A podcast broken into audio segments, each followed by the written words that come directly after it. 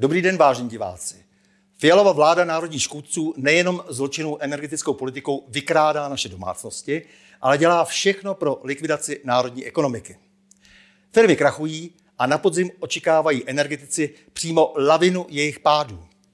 Škody tak každým dnem díky protinárodní vládě rostou a často se již jeví jako nenapravitelné.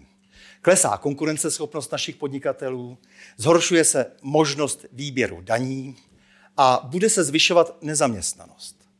O nutném nedostatku některých základních produktů ani nemluvě. Ve studiu vítám předsedu podnikatelských odborů Radomila Bábka.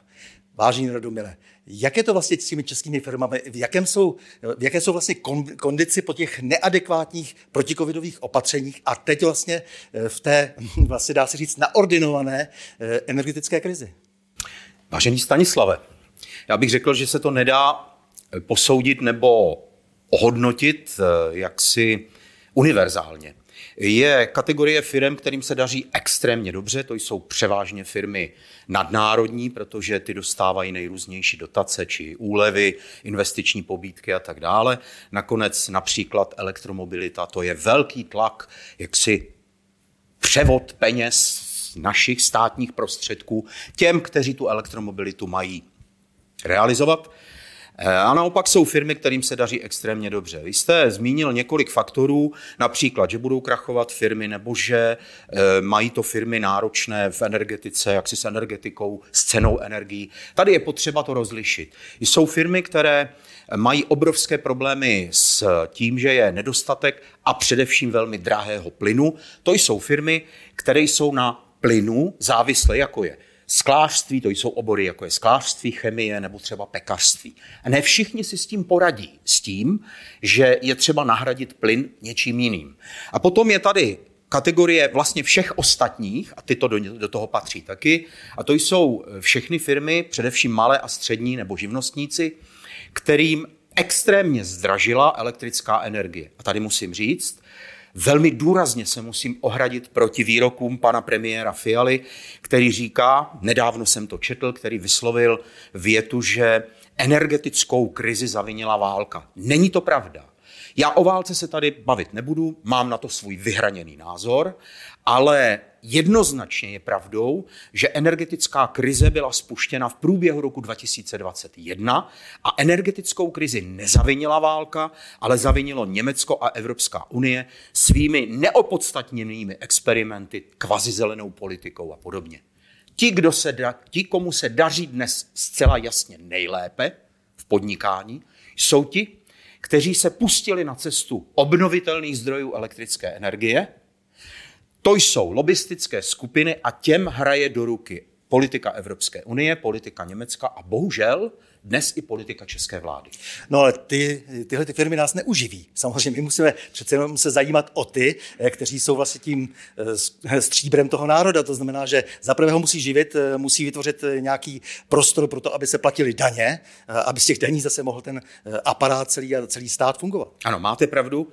Já s dovolením nejprve budu reagovat na to, že nás ty firmy neuživí. Máte pravdu, ti, kdo se zabývají těmi obnovitelnými zdroji energie, nás nejen neuživí, ale naopak my budeme dál živit je, protože je zcela zřejmé, že obnovitelné zdroje energie jsou výrazně dražší než ty takzvaně neobnovitelné tradiční. Výrazně dražší. Tam, kde platíme za energii eh, ze zdrojů uhelných nebo jaderných eh, částku v nějakých tisících, tak tam ji až desetkrát dražší platíme za obnovitelné zdroje. Jaká je nálada mezi podnikateli? A teď nemyslím samozřejmě na národní molochy, na národní monopoly, protože eh, to jsou ti, s kterými se stejně musíme jednou vypořádat. To se nedá nic dělat, ale mě zajímá ten drobný a střední podnikatel.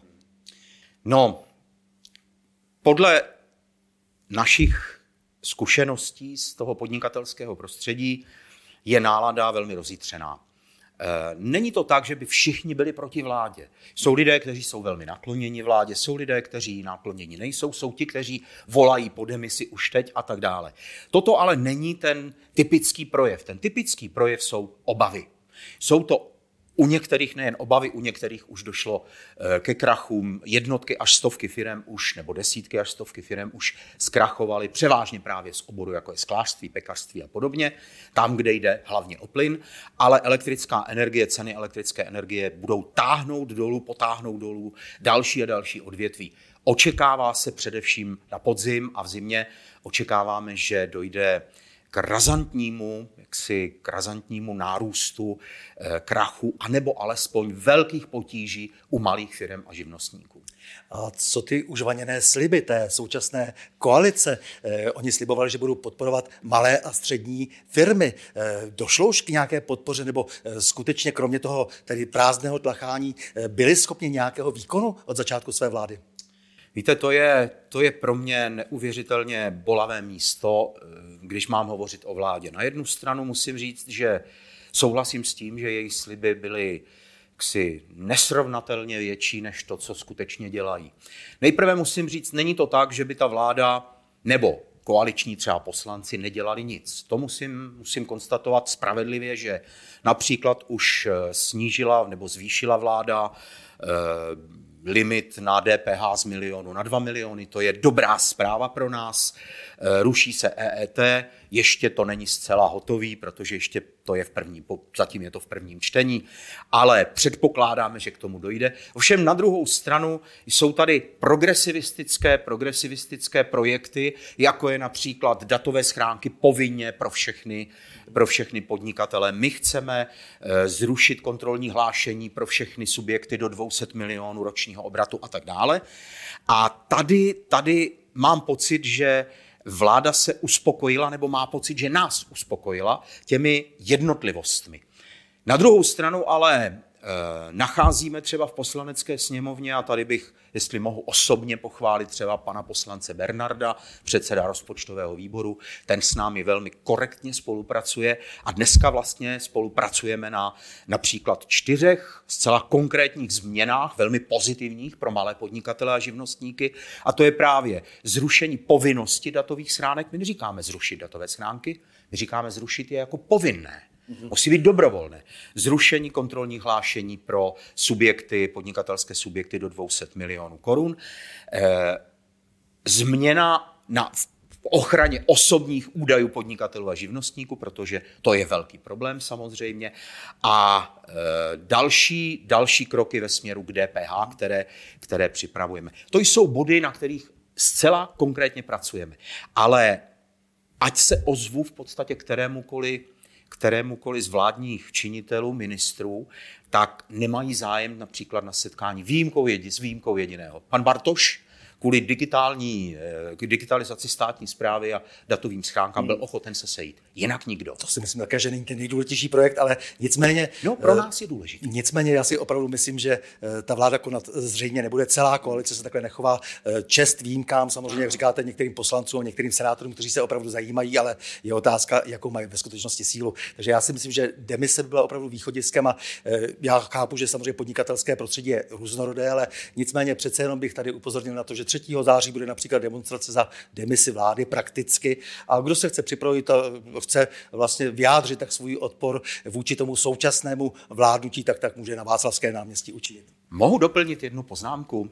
Vy jste se vyjádřil velmi kriticky k vládě a já musím říct, že já tu kritiku v podstatě musím podpořit tím, že my si klademe otázku, nebo já osobně si kladu otázku, v čí prospěch vlastně vláda, především té energetické politice koná, protože není to ve prospěch českých občanů a české země, České republiky. Je to ve prospěch nadnárodních korporací, je to ve prospěch těch podniků takzvané zelené energie, je to ve prospěch Evropské unie.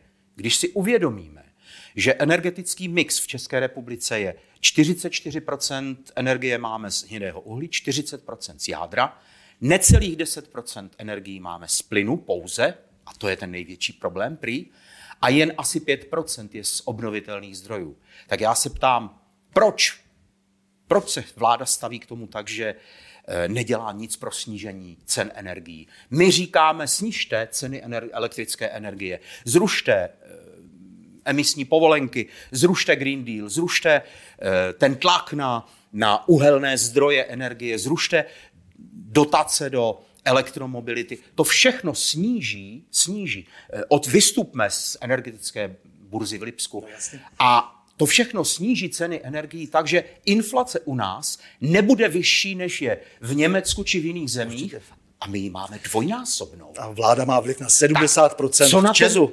Ale proč mají... vláda tímto způsobem nekoná? To je něco, co nás, musím říct, velmi irituje. V Česu mají navrh minoritní vlastníci, což je opravdu e, velký otazník. E, Já takže... mám pocit, že tam jsou ty, ty vazby s Evropskou unii tak silné, že si říkám, ano jestli skutečně pan Fiala se nestal více eurokomisařem než premiérem České republiky. Je to loutka. Takže, milí Radomile, moc děkuji za rozhovor a s vámi, vážení diváci, se těším na další podka- pokračování cyklu O čem se mlčí.